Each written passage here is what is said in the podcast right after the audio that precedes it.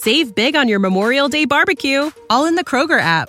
Get half gallons of delicious Kroger milk for 129 each, then get flavorful Tyson natural boneless chicken breasts for 249 a pound, all with your card and a digital coupon. Shop these deals at your local Kroger today or tap the screen now to download the Kroger app to save big today. Kroger, fresh for everyone. Prices and product availability subject to change. Restrictions apply. See site for details.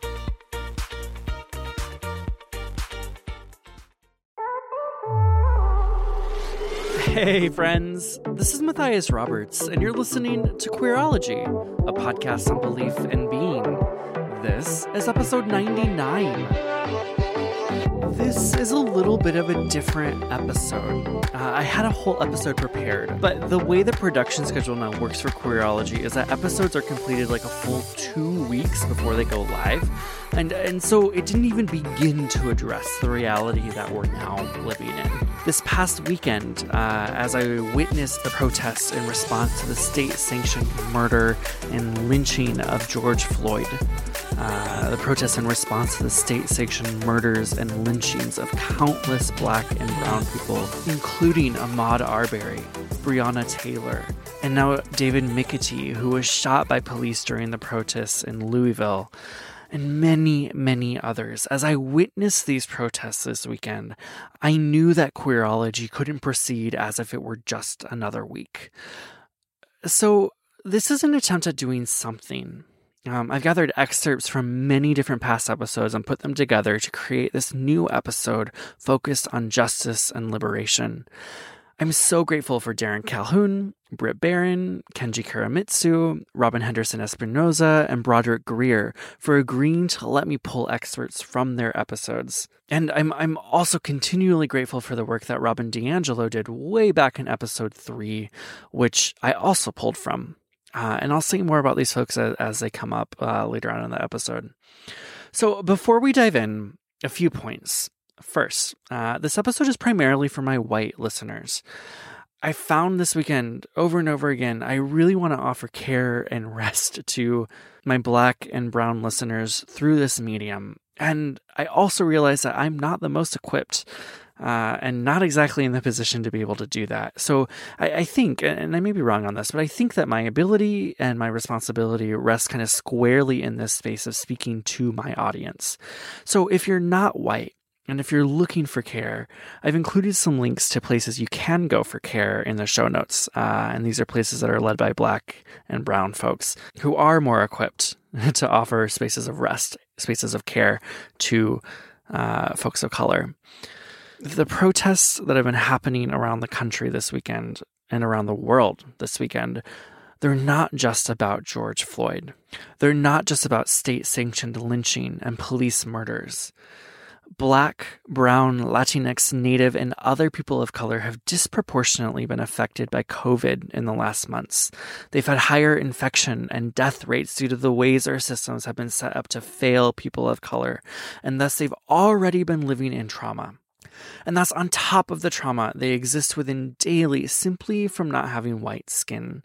So, thus, more murders more lynchings at the hands of the state, at the hands of the police, is heaping incalculable amounts of trauma upon already existing indescribable trauma. There's so much more going on here. So, property can be replaced, lives cannot. And to kind of back that up, here's here's actually an excerpt from Nordstrom Corporate. Uh, they, they sent out an email on Monday, so yesterday, uh, kind of addressing some of the things that happened this weekend. They had some stores that were damaged this weekend uh, because of the protests here in Seattle. And they wrote, Windows and merchandise can be replaced. But we continue to believe as strongly as ever that tremendous change is needed to address the issues facing Black people in our country today. Target Corporate released a similar statement. Many independent stores have released similar statements. So I, I hope in the midst of this, we can become people who work to address the actual issues, not damaged property, the actual issues and people who can work for change. And we can start exactly where we are right now. And the voices in this episode can help point us in the right direction. But after you listen, it's time for you to act. So I want you to commit to listening to this episode. Then, after you listen, do something. I'm including tons of resources in the show notes of things you can do, but especially want to encourage you to donate to your local bail funds. That's, that's where money is needed right now. And finally, I want to remind you that it's not the job of black and brown folks to educate us, white folk. Please do not reach out to the folks in this episode asking what you can do or asking them to further educate you or elaborate on a point they made. That's your responsibility to figure out. Use the resources I've included. If I hear that you've reached out to one of these folks or any of your black and brown friends for advice, then I'll know that you weren't listening. you have resources right in front of you at your fingertips. So do a little bit of your own work instead of expecting others to do it for you. Even Instagram comments, even Twitter responses, Google. If you want to reach out to someone, reach out to me, and I would love to help point you to more resources. You can also just look in the show notes. I want to give a huge thank you to AnaYelsi Velasco Sanchez. She's a Washington, D.C. based activist and consultant who helped guide my thinking around this episode. Because of Queerology's generous patrons, I was able to hire her. And I want to make that a really clear point, especially because of what I just said about not heaping emotional labor on Black and Brown folks.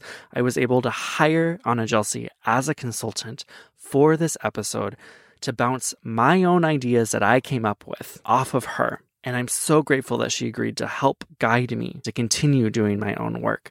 I'm really grateful for her and for her wisdom. So, with all that said, let's go ahead and dive in. and to start us out, I thought it'd be really wonderful for us to pray together. Uh, and, and, this prayer that Kenji's about to read is, is a prayer for justice. And it comes from his book, A Booklet of Uncommon Prayer, which is available online from Evangelicals for Social Action. There's a link for that in the show notes. So here's Kenji reading a prayer for justice. This comes from episode 18, and then again, we repeated it in episode 46 of Queerology. Will you pray with us? God, make us instruments of your justice. Where there is a false and untenable peace, let us sow dissent. Where there is injustice, fury. Where there is oppression, hope. Where there is false fluorescence, profound darkness. Where there is social depression, life. Where there is crime and poverty, a sustainable economic infrastructure Grant that we may not so much seek to be uplifted as to uplift, to be seen as to see others. For it is in protesting the sin of the system that we can more fully acknowledge our own sin.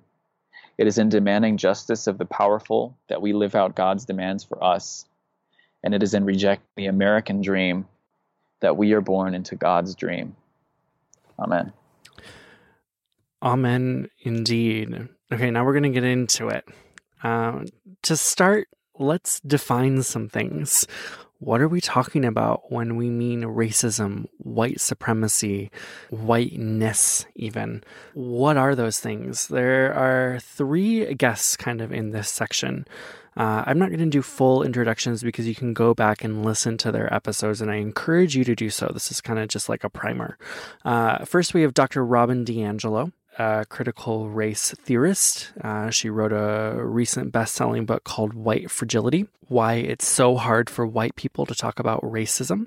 Go get that book. And if you want to listen to her episodes of her episode of Queerology, this is from episode three. There was an encore in episode 34, uh, and there was another encore early in 2019 as well. Uh, next is Darren Calhoun. Uh, he's talking about whiteness and assimilation. Uh, so you'll hear his voice next. Darren is a justice activist, uh, speaker, musician, photographer, and conversation starter based in Chicago. And this first appeared in episode 22.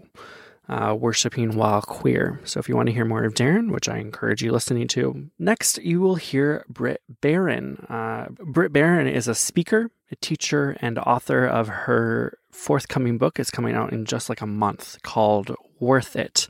We're actually going to be doing a whole episode about that book later uh, this summer. Uh, so excited about that. Um, but this is from episode 27 of Queerology uh, when Brit was on the podcast with her wife, Sammy. And that too is an amazing episode. So, Dr. DiAngelo, Darren Calhoun, and Brit Barron.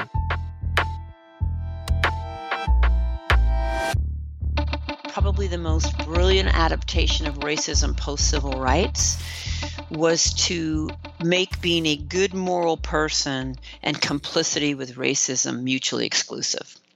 So you actually, racism became bad, and only bad people were racist. And since I was good and I was against racism and I was not aware of any conscious dislike, I could not be racist.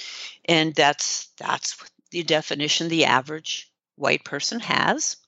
Trust me, it'll come up in the responses to this program.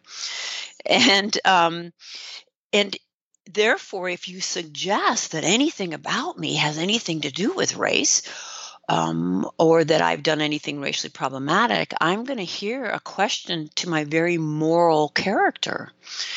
And then I will need to defend my moral character. And that's why I think actually white progressives are the most difficult. Um, one, we think we're good to go. We're down. We've been exempt from all of this. And that's where our energy is going to go to making sure you understand that we're down and good to go. And none of our energy is going to be going to what it needs to go to for the rest of our lives, which is continual self awareness, reflection, analysis, engagement, interruption, accountability, and so on.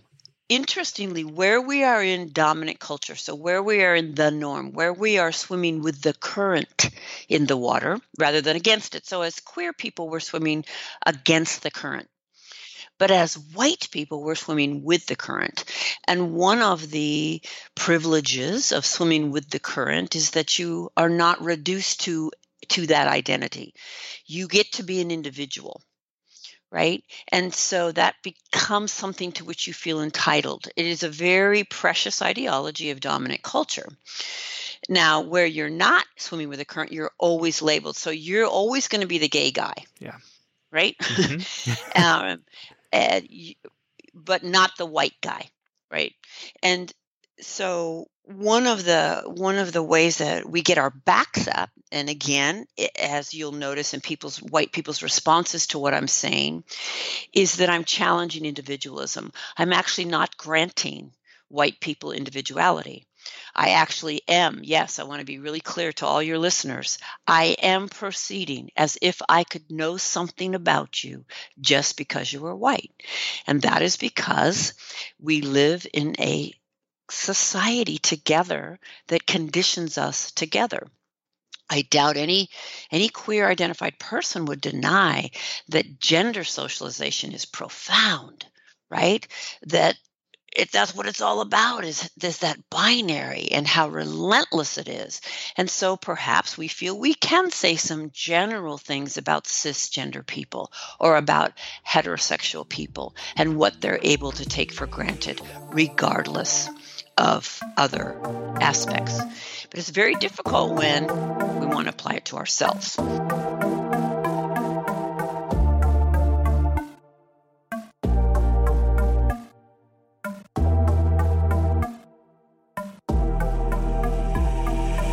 I think there's a historical context that really comes into play here, um, especially for people who live in the United States. Um, we tend to think that the world we're born into is the world that always existed, or the way things are are the way that they've always been. And I think, especially in our context, that's not very accurate. Uh, nationalism, or you know, affiliating or identifying with the with the country that you're from is something that's common and it's something that's been going on for a long time. And it definitely would, would have been the case uh, when Jesus uh, first walked the earth. And so when we see things in the Bible that refer to nationalism, it's in a specific context. Um, but when we look at it today and we try to apply that to the conversation about race in particular, um, there's actually some missing parts there. And so, what I'm often hearing when people say, well, why identify with a certain thing, um, is informed by the way whiteness works in the United States. So, whiteness is a construct. It's not a nationality, it's not an ethnicity, it's not a culture um, per se in the traditional sense. Um, whiteness is something that was defined by policy and legal terms that created a class of people or a group of people who had power and ruled over everyone else. people uh, often had to, as immigrants, lose their nationality as well as lose their ethnic identities. Um, when they came to this country as immigrants, to hold on to those identities meant to be oppressed, to be other, to be an outsider.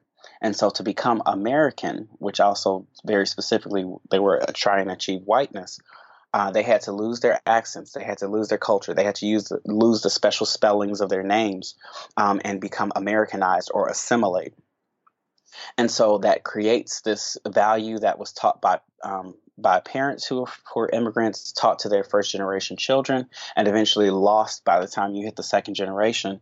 That there's something special, unique, different about them, and that the best thing you can do is hide your uniqueness or hide what makes you different or, or stand out. And so for whiteness, that's a benefit because after a certain point, if you don't have the accent or if you don't um, practice certain cultural traditions, you just kind of blend in into white American culture. But for other people, we never have, have had that option.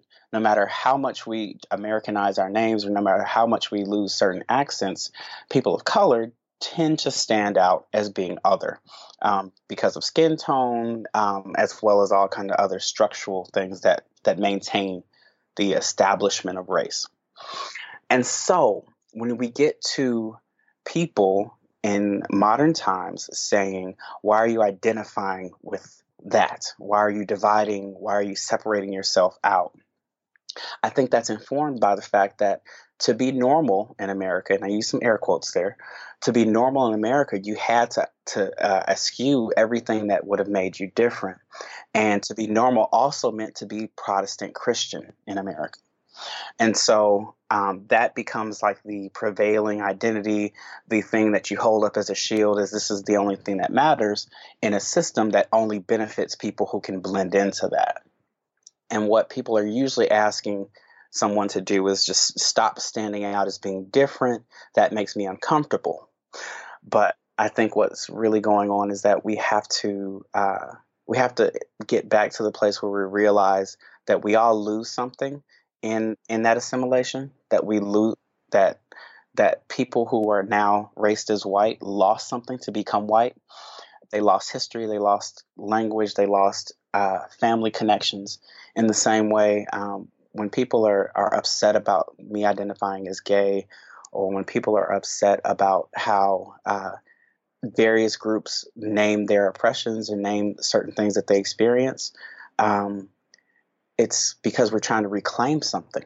And we're actually trying to get back to something where we're a whole person, you know, an intersectional person, not just a single identity label, and not just so we can push other people away. It's actually so that our whole stories can be told because we don't want to lose something and ascend into whiteness. We want to be our whole selves.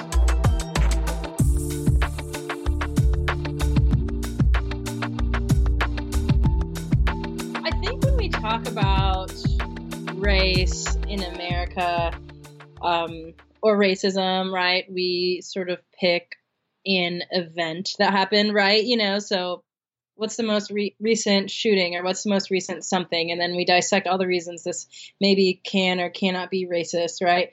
Um, and it's sort of taking a, a, step back and saying okay but really um, can we talk about the fact that this is a nation built on white supremacy this is a nation um, built on understanding race and racism and, and that's that that's not meaning to say all people of color are angels and all white people are bad, right? Let's just understand the world that we live in. And then when we understand that, uh, then we can sort of choose to go in a different way. And sort of uh, talking about that in terms of, of Gladwell and 10,000 Hours is looking at um, essentially the time from um, the first, the time the first slaves were brought uh, to the U.S. until Brown versus Board of Education. Um, even though that wasn't necessarily a, a huge turning point for race, that's sort of when segregation was no longer quote unquote legal, right?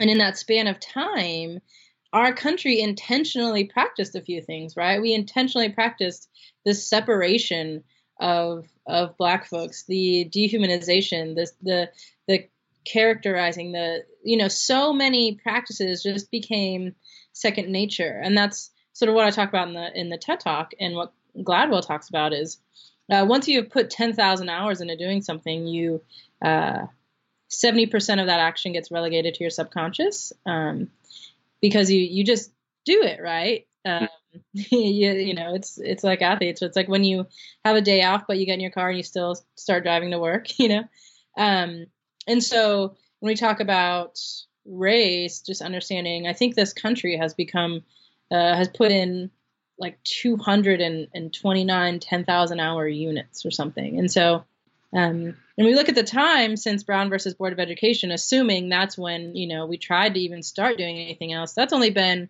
I think, 63 or 62 years. Uh, that's, it's not, it's not a long time. And so when we, when we enter the con- um, conversation about race, I think it's helpful to just understand uh, a little bit of context outside of some individual nuances. Now let's just understand the con- uh, context of America, uh, and then we can have a, a, hopefully a conversation that's less you did this or I, I did this or your family. It's okay. We live in this place that was like really good at being racist for a really long time. There's still some residue, and we're trudging through that. How do we actively become experts in something else? How do we become experts in something else. This next section, we're going to be hearing from three more people, uh, one of which you've already heard from, two new people. The first is the Reverend Canon Broderick Greer. Uh, he's canon precentor at St. John's Cathedral in Denver, Colorado, uh, doing a lot of coordination and ministry work for folks in their 20s and 30s. This is from episode 48. The next voice you'll hear is Dr. DiAngelo again. And then finally, in this section, you will hear from Dr. Robyn Henderson Espinoza. Uh, Dr. Robyn is a trans queer activist, Latinx scholar, and public theologian who just published a book last year called Activist Theology. I'd encourage you to go pick that up. Dr. Robyn has been on Queerology three times already. This is from their most recent episode, episode 90.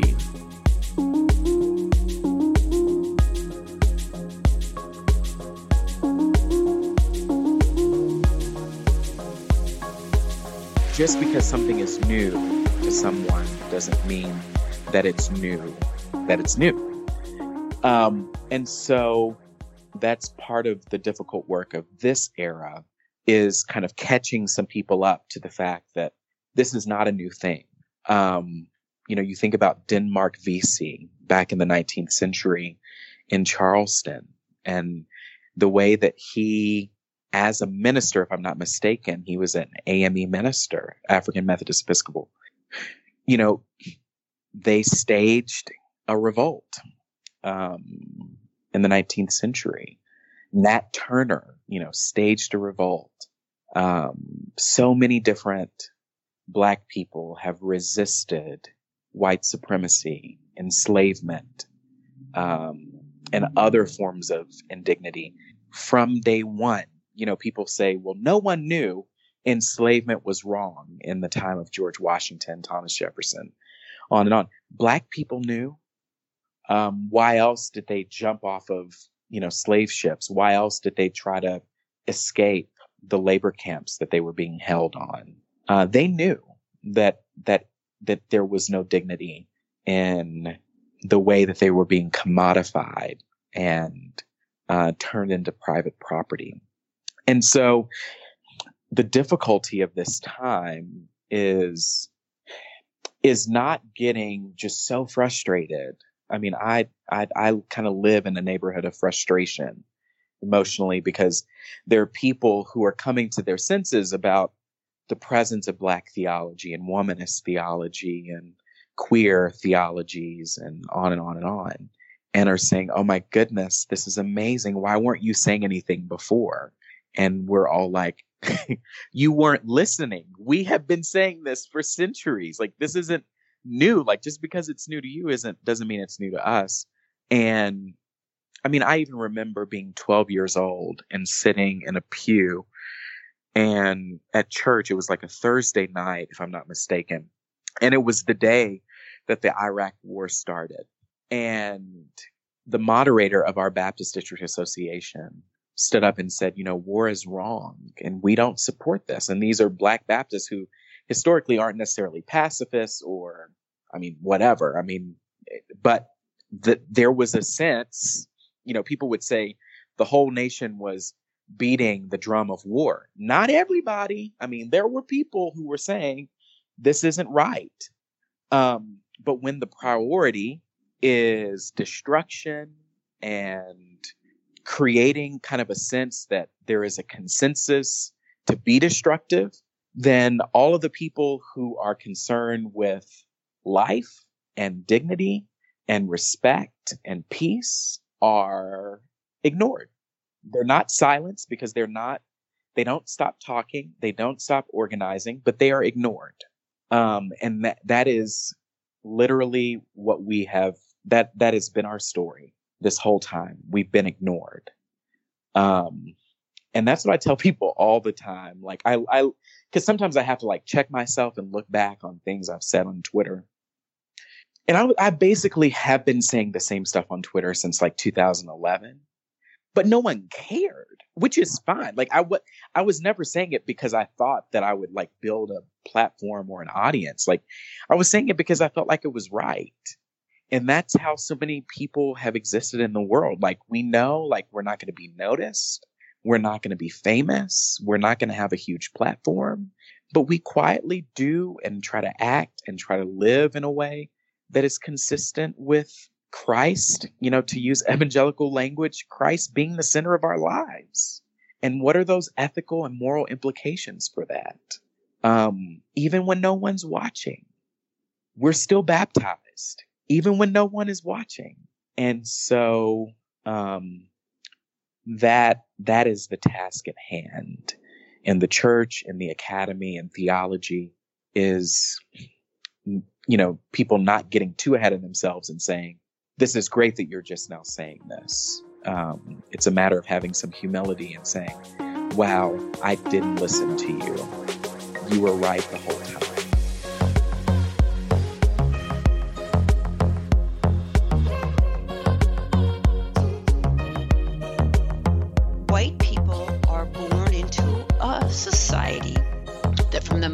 We open our eyes is relentlessly giving us messages that we are inherently superior, um, that we are basically the norm for humanity. And again, I'm hoping that your listeners can understand that maleness is the norm for human, androcentrism, right? And and anything else is a deviation from that. Um, heterosexuality is the norm for human, and everything else is a less than deviation from that. And whiteness is the norm for human. And in my workshops, um, my goal is to make that visible. So there's a question that I ask in my sessions, and um, there's a series, but one of them is what are some of the ways in which your race has shaped your life, or races if you're multiracial? Most white people answer that question. They pair up and they begin to tell a story of their first cross racial experience. So you can kind of imagine that, right? So you and I paired up, and I say, Well, you know, when I was five, I had this little friend. I didn't even notice she was black. Um, and then one day my dad said this thing right mm. i mean mm. can you imagine that's kind of how oh, we absolutely or, gosh just the other day or what we tend to do in answer to the question what are some of the w- ways in which your race has shaped your life tell about a cross-racial experience i want you to notice that's not answering the question that's not the question uh, that cross-racial experience that i may have had at five is not how race has shaped my life Okay. But what it reveals is how deeply we define race as what's happening when they are present. And if they are not present, race is not happening.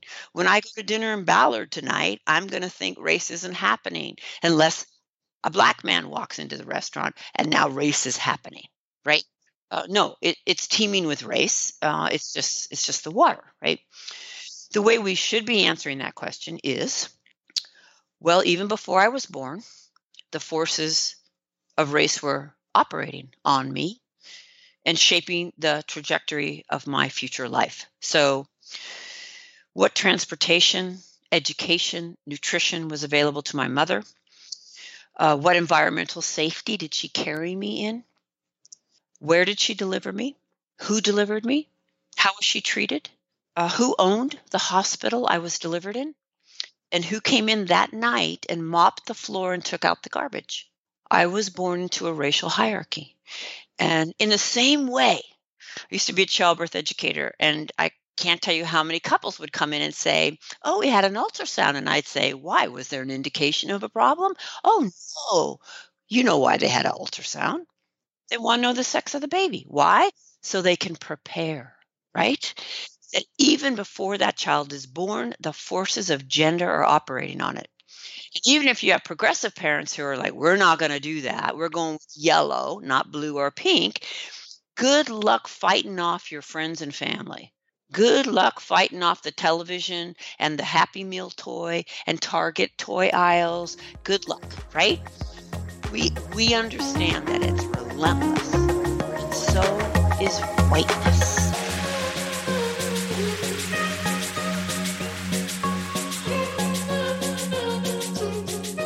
Activist theology is is what we're trying to do on the porch with Ice-T.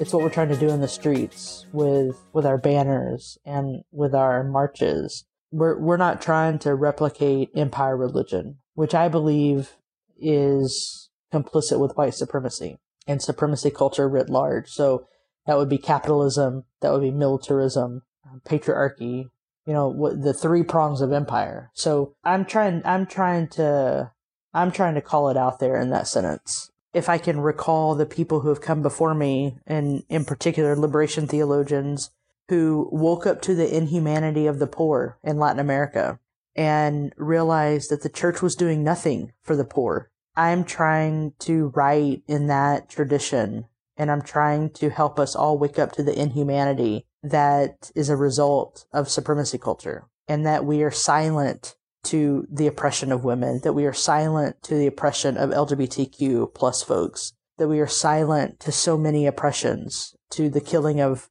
trans women of color, to the killing of black and brown men. We need to wake up to this inhumanity and we need to live differently. And that's, that's really, that's really why I, I felt like I needed to write the book because the, the ways in which black and brown men in particular and trans women of color were being killed by toxic white masculinity, I woke up to the inhumanity and I woke up to my own story. And my mother still faces racism. And so I'm still waking up to the inhumanity of racism. And this is, this is about waking up. And this is about becoming clearer with who we want to be in the world, what kind of human we want to be.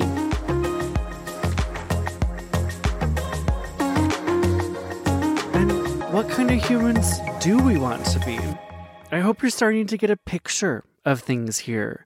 I hope some of this information is new. I hope some of it is stuff that you've heard before. This next section, we have more teaching from both Reverend Broderick and Dr. DiAngelo. This section is kind of about what keeps us from speaking up. This is from two different perspectives from Broderick's perspective, which he's talking about from a marginalized perspective, and Dr. DiAngelo's perspective, which is from a white perspective hear the language of shame in both of these.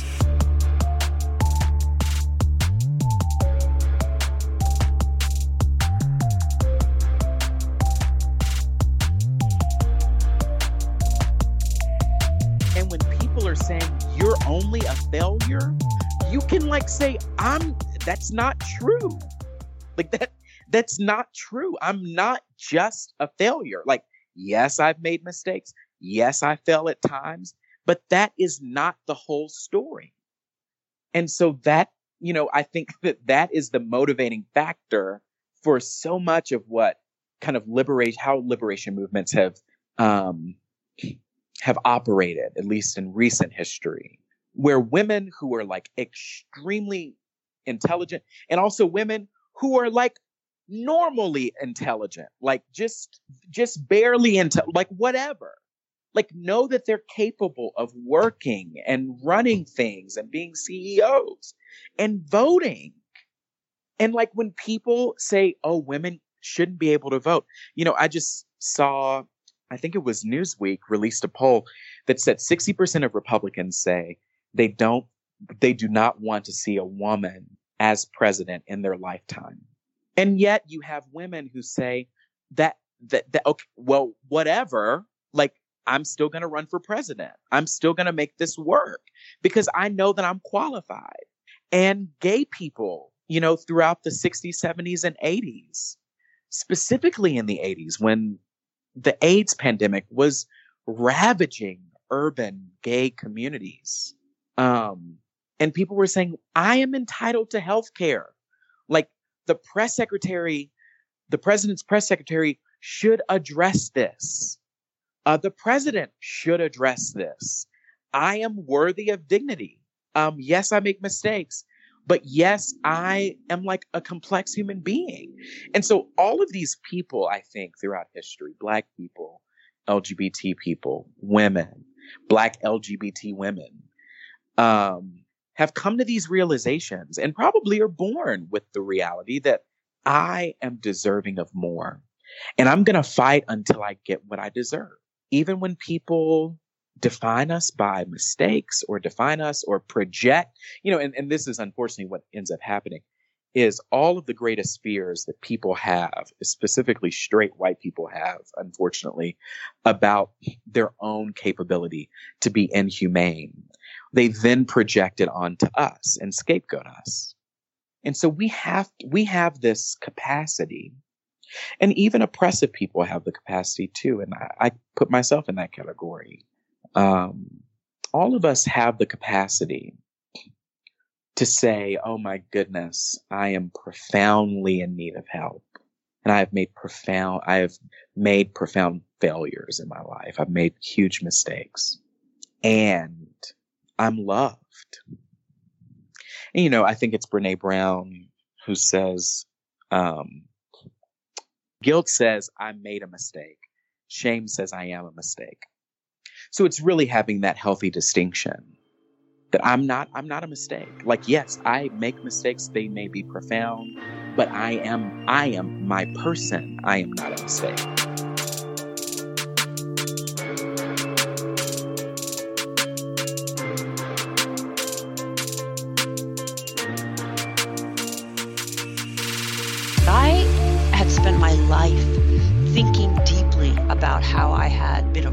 Right? Because I was raised female, Catholic, and poor.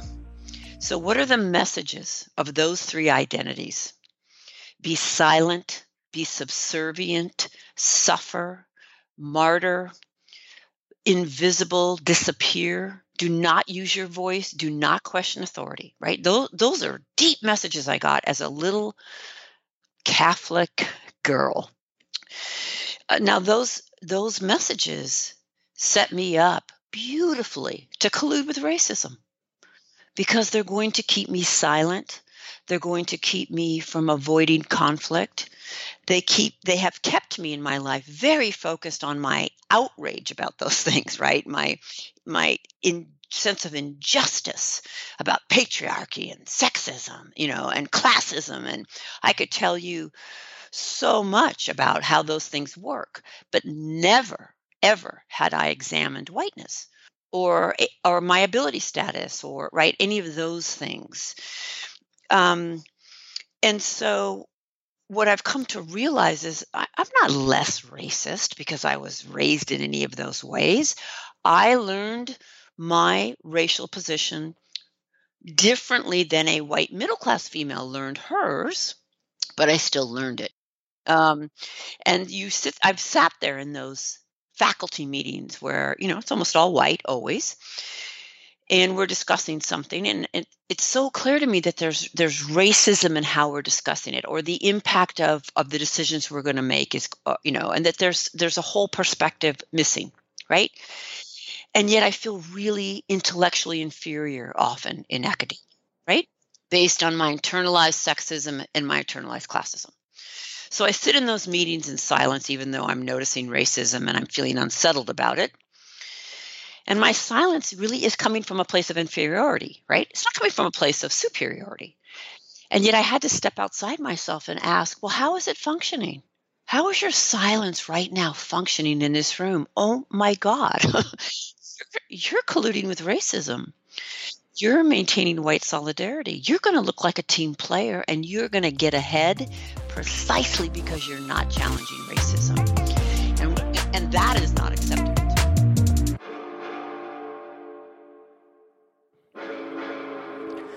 I think that question that Dr. DiAngelo asks, how is this functioning?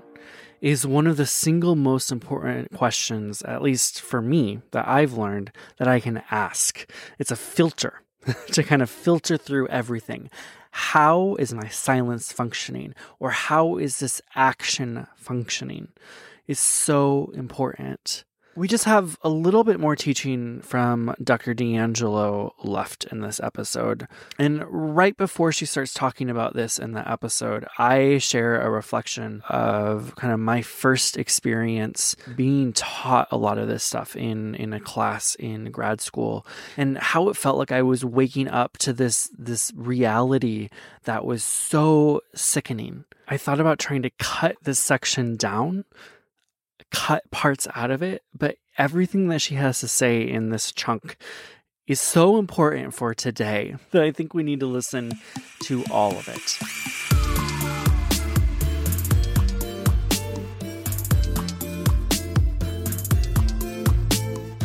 Even the few white people who grow up, say, urban poverty, and they grow up in neighborhoods where they are around people of color, outside of that, the whiter culture is still relentless. They still know that they're white and that they can leave. And when they leave, they'll be in a better situation, right? So I grew up in poverty, but I knew that if I was going to have an upwardly mobile life, I wasn't going to be, I'd, I'd end up in white space, which I have, right? So we grow up in this insular, rarely ever challenged, deep internalized superiority. I'm sorry, you cannot miss the message of white superiority. And it is, it is not uh, conscious necessarily, but it is it is deep and relentless. And so so all of these and then and then this obliviousness and at the same time we're taught not to see or know it. But let's face it, we don't really want to see or know it because it could require something of us or it could challenge our identities as good people. Um, and it's so at the same time that that like you might say right you're telling me this example of when you were in that class you really were oblivious right? There is this really this actual oh my god and on some level you always knew it was better to be white. Totally. didn't you? Oh, yeah, so did i. I always knew we know. Right. and we also know that white people talk racist talk to each other. Yes. Any white person who came up to me and said, I've never in my entire life heard a racist comment or joke, I would just say, You're lying. I'm yeah, sorry. It's not true. Okay. So we, we in both these things, it's a both end. we don't know and we do know, but can't admit to it. All this, and then individualism, and then arrogance, and then ignorance, and then insulation. It makes us really irrational and, and misinformed. Um, and so you challenge me, right? And it's going to throw me so off of my racial equilibrium, right? 24 7, I am comfortable as a white person in this society. 24 7. It is rare for me to be uncomfortable. So you make me uncomfortable racially, and I'm going to lose it, right? Some, you know, cognitive dissonance, you know, just panic, anxiety, and I I need that to stop. I need to get back onto my equilibrium. And I need I will do whatever it takes uh, to back you off of me. Okay. If I need to cry, so everybody rallies around me, and then the person who gave me the feedback now becomes bad, and I I'm you know get all the resources back to me, I'll cry. If I need to get you know indignant, you know, um, I'll get indignant, right? If I need to shut down and go silent and then withdraw, I'll do it. Pretty much anything but engage with humility, okay? For, I mean, for all the reasons I've just said. You can get to a place where you're able to engage with humility, but it does take some work, right? We're not we're not socialized that that would be a natural response for us, okay? And so while it's fragile in in weak in the sense that I can't tolerate it. It's actually incredibly powerful in its impact and effectiveness to police people of color back into place. So I think my inability to handle it, my white fragility, actually functions as a form of bullying. I'm going to make it so miserable for a person of color to call me in on racism that they just won't do it. Trust me, people of color suck up microaggressions constantly and just don't bother. And why don't they bother? Because it's too hard, because they're exhausted, because they need to get through the day. Um, and so it's really powerful. And I think I've been thinking about it lately as I'm not the 1%. right? I'm not the 1%, but man, I can I can control people of color through my white fragility, right? In my place, in my relationships, I can keep people of color in their place uh, through through that. And so, when you're in these spaces and people of color maybe think, okay, these people they experience a form of oppression, they're going to get this, and they take a risk and then we counter with defensiveness or oh yeah yeah yeah yeah yeah i already know that um it, it just it just shuts them down Yeah. right hmm hmm So, as white people who are trying to do better, um, I think a lot of times we'll realize a few things about ourselves and say, okay, now I'm not racist anymore because I know these things. I'm an ally. And then we enter spaces. Um, and I think a lot of times that also causes more harm than good, also. well the moment you think you're not racist anymore you don't understand racism um, because racism is not an either or proposition it's not um, dependent on your self-image it's not dependent on your friendships um, it is a system that we are immersed in and that we navigate 24-7 and again in the same way that i am not now free of gender do you know what I mean? I might say I I I refuse to identify. I'm um, non-binary, but everything is always in relation to the relentless reality of having to navigate the gender construct, right? No one, I don't believe, would say I am free of all gender conditioning, all gender navigation, and certainly not a cisgender person. So let's go there, right? Because because if we're talking white, you're now talking about a cisgender person telling you I am free of all gender impact. And would that be just, uh, imp- is it clear that that's impossible? So that's the first thing that's happening. You just don't understand racism if you think that. You you will never be free. I will never be free. Uh, I've committed my life. I do less harm. I'm more conscious. I've built relationships, and there are some people of color who consider me to be a supportive person, and I step in it all the time. And um, probably the difference is I step in it a little less. I'm I'm rarely defensive about it anymore, and I have really good skills at repairing it when I step in it, and that's what we can go for. Um, but in my lifetime, it's not going to end, and I'm not going to be free. Okay, one, two. I do not call myself an ally, and I do not even call myself an anti racist white. I say that I'm involved in anti racist work, um, but the reason I don't self appoint myself as an ally is because I'm the least qualified to make that determination. I, I'm I'm invested in not seeing racism, and on and, and put it another way, I'm invested in racism. How would I not be invested in racism? I am. Oh my God, it works so well for me. I mean, the psychic freedom uh, that I don't, that I have, right? All of it. Um, now, I don't want those investments and I committed to challenging them, but they're deep and they're wily, and I am not to be trusted. And the question, again, I think white people have to ask ourselves is how do you know? How do you know? Are, are you in relationship with people of color? Do you talk about racism? If you don't, why not? Do you think maybe I would offer for your consideration that you have indicated that you're actually not open. And so they're not talking to you about racism, and therefore the relationship's probably not as close as you think it is. right? Um, so um, w- while I don't call myself an ally, that is because it is for people of color to decide if in any given moment I'm behaving in allied ways. So notice a few key things.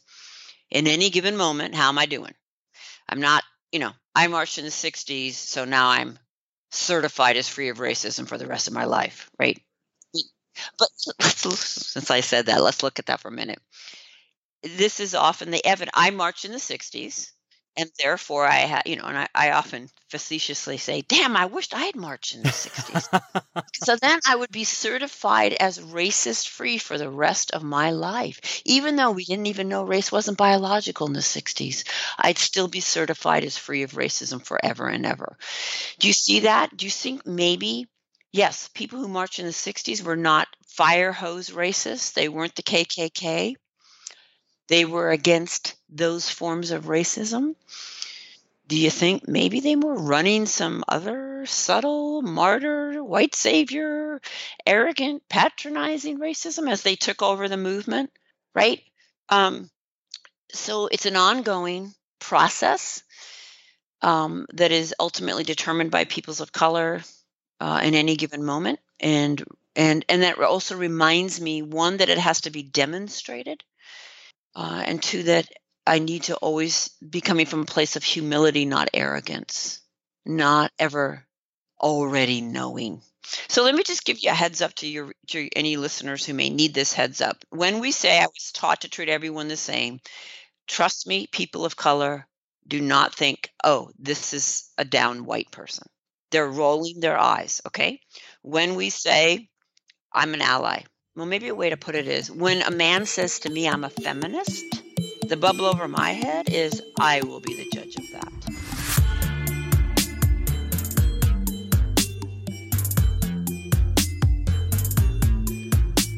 Sure makes a lot of sense, doesn't it?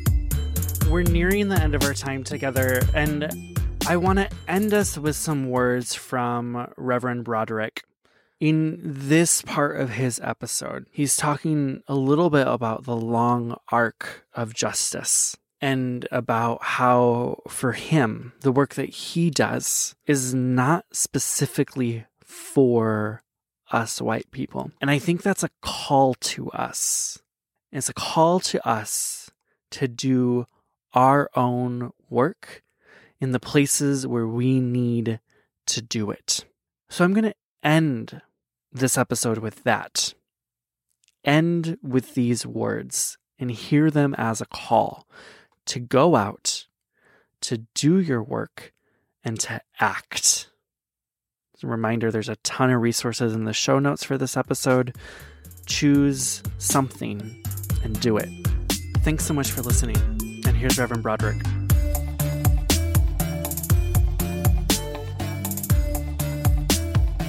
Well, and I think about um, the number of people I know who are black and in their 60s, actually, who are a part of these class action lawsuits against the federal government because of treatment by officials in their various capacities and in their employment in the 1980s and 90s and early 2000s.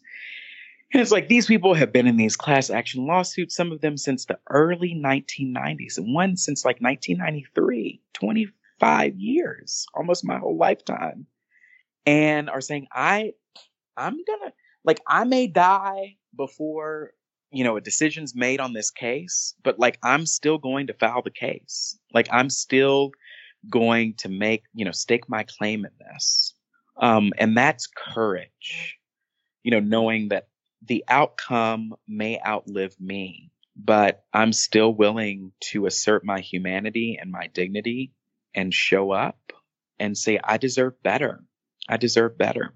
Now, the issue, I mean, and people will say, I mean, I can hear them, you know, oh, well, that's so self centered.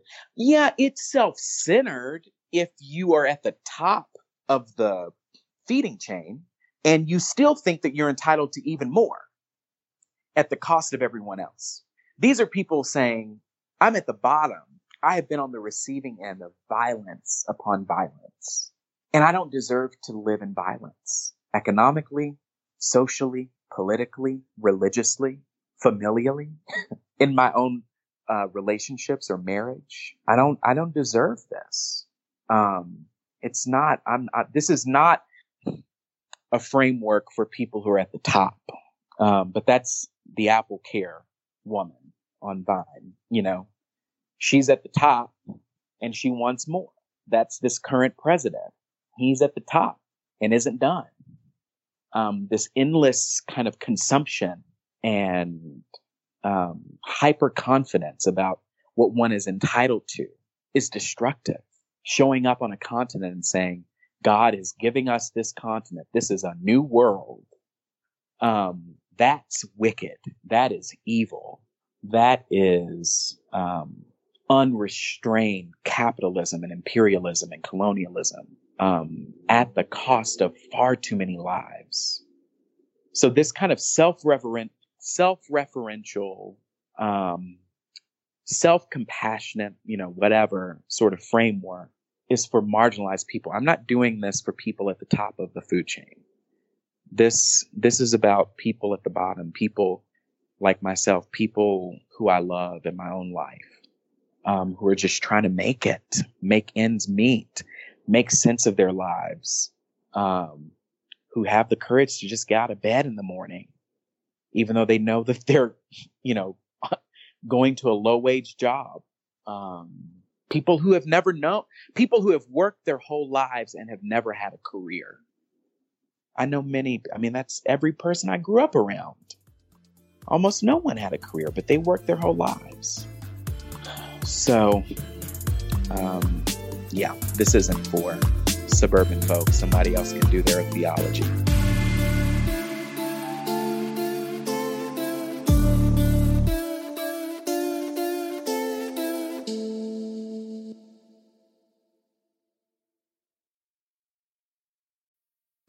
Need mealtime inspiration, it's worth shopping Kroger, where you'll find over 30,000 mouthwatering choices that excite your inner foodie. And no matter what tasty choice you make, you'll enjoy our everyday low prices, plus extra ways to save, like digital coupons worth over $600 each week. You can also save up to $1 off per gallon at the pump with fuel points. More savings and more inspiring flavors make shopping Kroger worth it every time. Kroger, fresh for everyone. Fuel restrictions apply.